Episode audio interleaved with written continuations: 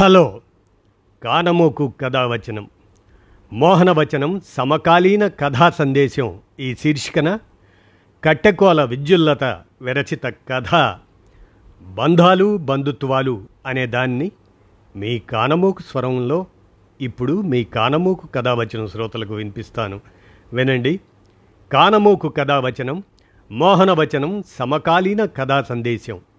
బంధాలు బంధుత్వాలు. రచన కట్టెకోల విద్యుల్లత. ఇక వినండి కథలోకి ప్రవేశిద్దాం.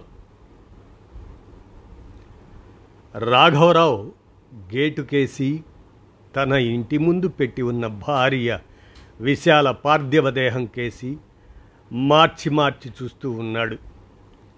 నిన్నటి వరకు నవ్వుతూ తుళ్ళుతూ తమ మధ్య తిరిగిన తన విశాల ఇక లేదు. అన్న నిజాన్ని జీర్ణించుకోలేకపోతుంది మనస్సు. అయితే విశాల మరణించింది అన్న వార్త తెలిసి కూడా తమ బంధువర్గం వాళ్ళు ఎవ్వరూ రాకపోవడం ఆయన మనస్సుని ఇంకా ఎక్కువగా బాధిస్తుంది. లోపలి నుంచి తన కొడుకుల మాటలు వినిపించాయి. పోన్లే అమ్మ అలా నిద్రలోనే చనిపోయింది. ఏదో అనారోగ్యంతో హాస్పిటలు డాక్టర్లు అంటూ తిరగనక్కర్ లేకుండా అది పెద్దవాడి గొంతు. అవునన్నయ్య ఈ రోజుల్లో హాస్పిటల్కి వెళ్తే మాటలా బోలె డబ్బు ఖర్చు. ఆ డబ్బే ఉంటే ఇంకో అవసరానికి పనికొస్తుంది అంటున్నాడు చిన్నోడు. చీచి కన్నతల్లి మరణంలో కూడా డబ్బు గురించి మాట్లాడుకుంటున్నారు తన కొడుకులు. ఎంత హేయమైన విషయం? బాధగా మూలిగింది మనస్సు. విశాల మొహం కేసి చూశాడు. నీవు నేర్పిన విజయ నీరజాక్ష అంటూ తనను చూసి నవ్వుతున్నట్లుగా అనిపించింది. ఒక్కసారిగా గతంలోకి జారిపోయాడు రాఘవరావు. ఏమండి మీ పిన్నిగారి అబ్బాయి పెళ్ళి పాపం మరీ మరీ పిలిచారు. వెళ్ళకపోతే బాగుండదండి. వెళ్ళి వద్దాం అంది విశాల. చూడు ఇప్పుడు పెళ్ళికి వెళ్ళాలంటే దగ్గర బంధువులం కనుక పిన్నికి బాబాయికి పెళ్ళి కొడుక్కి అందరికీ బట్టలు కొనాలి. బోల్డ్ ఖర్చు. ఆ డబ్బే ఉంటే మరో అవసరానికి పనికొస్తుంది. అసలే పిల్లలు ఎదుగుతున్నారు. వాళ్ళకి బోలెడన్ని కొనాల్సి ఉంటుంది. ఒంటి చేతి సంపాదన. నువ్వు ఇలాంటి ఖర్చులన్నీ పెట్టకు అన్నాడు తను. అది కాదండి ఖర్చు అనుకొని మన వాళ్ళ ఇళ్ళలో జరిగే శుభకార్యాలకు వెళ్ళకపోతే బంధుత్వాలు ఎలా మిగులుతాయండి? విశాల! నన్ను విసిగించకు.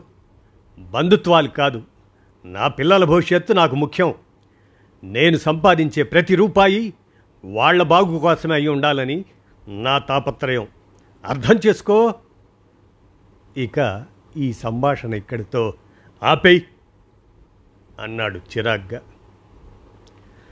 పాపం విశాల మౌనంగా అక్కడి నుంచి వెళ్ళిపోయింది. తన పిల్లల భవిష్యత్తు అన్న తాపత్రయమే ఇంధనంగా తన బతుకు బండిని నడిపాడు. బ్యాంకులో క్లర్క్గా మొదలైన జీవితం గబగబా ముందుకు సాగుతూ ఒక ఐదు సంవత్సరాలలో ఆఫీసర్ హోదాలోకి వచ్చింది. పిల్లల చదువులు పెరిగి వాళ్ళు చదివే స్కూలు మారింది. అలా ఖర్చు పెరిగింది. తన మనస్తత్వం మారలేదు. ఏమండి మా బాబాయ్ చనిపోయాడట.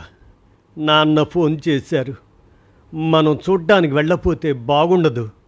మా బాబాయి పాపం మన పెళ్ళికి వచ్చి నాన్నకు సాయం కోసం పది రోజులు ఉన్నాడు. మమ్మల్ని చిన్నప్పటి నుంచి ఎంతో ప్రేమగా చూసుకునేవాడు. ఇప్పుడు మనం వెళ్ళకపోతే బాగుండదండి. ఆఫీసు నుంచి రాగానే కళ్ళనీళ్ళతో చెప్తున్న విశాలను చూసి కోపం ముంచుకొచ్చింది రాఘవరావుకి. విశాల ఇప్పుడు పిల్లల పరీక్షలు జరుగుతున్నాయి. అది తెలిసి నువ్వు ఇలా మాట్లాడడం ఏమన్నా బాగుందా?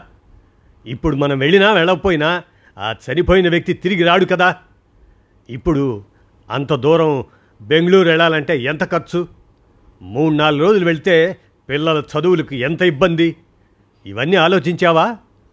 అంటూ భార్యకు మాట్లాడే అవకాశం ఇవ్వకుండా లోపలికి వెళ్ళిపోయాడు రాఘవరావు. పాపం అవకాశం దొరికినప్పుడల్లా తనకి బంధుత్వాల గురించి నలుగురితో బంధం ఉండవలసిన అవసరం గురించి చెప్పడానికి ప్రయత్నిస్తూనే ఉండేది విశాల. కొన్ని సందర్భాల్లో డబ్బు కన్నా నా అనే మనిషి అవసరం ఎంత ఉంటుందో ఇప్పుడు మనం ఎవరితోనూ సంబంధాలు ఉంచుకోకపోతే ఆ సమయంలో ఎంత చింతించాల్సి వస్తుందో. చిలక్కి చెప్పినట్లు చెప్పింది. అప్పుడు తనకి ఎక్కలేదు. మొద్దు బుర్ర. అప్పుడు తన దృష్టి అంతా తను తన భార్య తన పిల్లలు వారి ఎదుగుదల అంతే. వేరే ఏ ఆలోచన చేయలేదు. కానీ ఇప్పుడు తన కళ్ళెదురుగుండా తన విశాల నిర్జీవంగా ఉన్నప్పుడు తన మనస్సు ఆమె చెప్పిన నా అనే ఆ ఒక్క వ్యక్తి కోసం వెతుకుతుంది. ఆమె చెప్పిన మాటలు ఇప్పుడు అర్థమవుతున్నాయి. కానీ ఏం లాభం? ఇప్పుడు తన గతాన్ని మార్చలేడుగా. తనకే లేని బంధుత్వాలు ప్రేమలు తన పిల్లలకు ఎక్కడి నుంచి వస్తాయి? వాళ్ళని తను ఏనాడైనా ఎవరితోనైనా కలవనిస్తే కదా? గతాన్ని కాదు గాని భవిష్యత్తును ఖచ్చితంగా మార్చాలి. ఇకనైనా తను మారాలి. ఈనాడు తను ఈ కొద్దిసేపటి నుంచి అనుభవిస్తున్న ఒంటరితనం రేపు తన పిల్లలు అనుభవించకూడదు. గట్టిగా నిర్ణయించుకున్నాడు రాఘవరావు. విశాల దశదిన కర్మలు పెద్ద ఆర్భాటం లేకుండానే గడిచిపోయాయి. వచ్చిన వాళ్ళు చాలా తక్కువ మంది. వారిలో కూడా చాలామంది ఆమె తరపు వారు. మమకారం చంపుకోలేక వచ్చిన వాళ్ళు. మరికొంతమంది విశాల మంచితనం వల్ల ఆ చుట్టుపక్కల వారితో పెంచుకున్న స్నేహబంధం వల్ల వచ్చిన వాళ్ళు. రాఘవ కొడుకులిద్దరికీ ఒకే సంవత్సరమే వ్యత్యాసం. ఇద్దరూ బాగా చదువుకొని మంచి ఉద్యోగాలలో స్థిరపడ్డారు. ఒకేసారి పెళ్ళిళ్ళు చేసి కొడుకులు కోడళ్ళు సంతోషంగా కళ్ళ ముందు తిరుగుతుంటే చూసి ఆనందించాలని ఎంతో కోరుకుంది విశాల. ఆమె బతికుండగా కోరిక తీరలేదు. ఎన్నో సంబంధాలు చూసింది. తనకు నచ్చినవి విశాలకు నచ్చలేదు. విశాలకు నచ్చినవి తనకు నచ్చలేదు. ఇప్పుడు ఆ సంబంధాలలో విశాలకు నచ్చిన రెండు సంబంధాలు మళ్ళీ చూశాడు రాఘవరావు. అవి తనకు అప్పుడు సుతరాము నచ్చలేదు. వాటిలో ఒకటి తన స్నేహితుడి కూతురు శ్రీవల్లి ఇంకొకటి విశాల వాళ్ళ తరపు బంధువుల అమ్మాయి ఆరాధ్య. అమ్మాయిలు ఇద్దరూ బాగా చదువుకున్నవారు. చాలా అందమైన వాళ్ళు కూడా. కానీ వాళ్ళిద్దరివి ఉమ్మడి కుటుంబాలే. అలాంటి కుటుంబంలో అమ్మాయిని తెచ్చుకుంటే వాళ్ళ ఇళ్ళల్లో జరిగే ప్రతి చిన్న వేడుకకు వెళ్ళేందుకే తన పిల్లల సంపాదన సరిపోతుందంటూ వాటిని తను తోసిపుచ్చాడు. ఇప్పుడు రాఘవరావు ఆ ఇద్దరు అమ్మాయిలతోనూ వాళ్ళ తల్లిదండ్రులతోనూ మాట్లాడాడు. తల్లి చనిపోయింది కనుక ఈ సంవత్సరం పెళ్ళి చేయకూడదు. కానీ ఈలోగా స్నేహం పేరుతో తను తన కొడుకులు తరచూ వాళ్ళని కలుస్తామని తద్వారా తన కొడుకులకు ఉమ్మడి కుటుంబంలోని వ్యక్తుల మధ్య ఉండే ప్రేమానురాగాలు అనుబంధాలు అర్థమయ్యేందుకు అవకాశం ఉంటుందని చెప్పుకొచ్చాడు. అదృష్టవశాత్తు వాళ్ళు ఒప్పుకున్నారు. అలాగే అతను తీసుకున్న ఇంకొక ముఖ్యమైన నిర్ణయం ఈ సంవత్సరం అంతా తన వైపున భార్య వైపున ఉన్న బంధువర్గాన్ని కలవటం తమ బంధువులలో రెండు మూడు కుటుంబాల వారు ఆర్థిక స్థితి సరిగ్గా లేని కారణంగా పిల్లలకు సరైన చదువు చెప్పించలేకపోతున్నారని వాళ్ళకు సాయం చేస్తే బాగుంటుందని విశాల చెప్పిన మాటలు గుర్తొచ్చాయి రాఘవరావుకి. ఇప్పుడు నిజానికి తను ఆర్థికంగా మంచి స్థితిలో ఉన్నాడు. కొడుకులు కూడా అంతే. కనుక ఇప్పుడు ఆ పని చేయడానికి పూనుకున్నాడు. దానివల్ల కొంతైనా బంధువులలో మంచి పేరు తెచ్చుకునేందుకు పునాది వేసుకోవచ్చు అని ఆలోచన. అలా ఒక మూడు కుటుంబాలలోని ముగ్గురు పిల్లల చదువుల బాధ్యత పూర్తిగా తీసుకున్నాడు. అలాగే తన స్నేహితులు బంధువుల ఇళ్ళలోని ప్రతి శుభ అశుభ కార్యక్రమాలకు తప్పకుండా హాజరవ్వడం మొదలుపెట్టాడు. తను వెళ్ళడమే కాకుండా వీలైనప్పుడల్లా తన కొడుకులను కూడా బలవంతంగానైనా తీసుకువెళ్ళడం చేశాడు. ఇదంతా చూస్తూ కొడుకులు మొదట్లో తండ్రితో వాదులాడటం విసుక్కోవటం చేశారు. కానీ శ్రీవల్లి ఆరా ఆరాధ్యల పరిచయం వాళ్ళ ఇళ్ళకి వెళ్ళి వస్తూ ఉండటం వల్ల అలా మనవాళ్ళు బంధువులు అంటూ అందరూ కలిసి ఉండడంలోని ఆనందాన్ని వాళ్ళు కూడా ఎంజాయ్ చేయటం నేర్చుకున్నారు. ఇన్ని సంవత్సరాలు తాము ఏమి కోల్పోయారో అర్థమవుతుంది వాళ్ళకి. అంతటితో ఆగలేదు రాఘవరావు.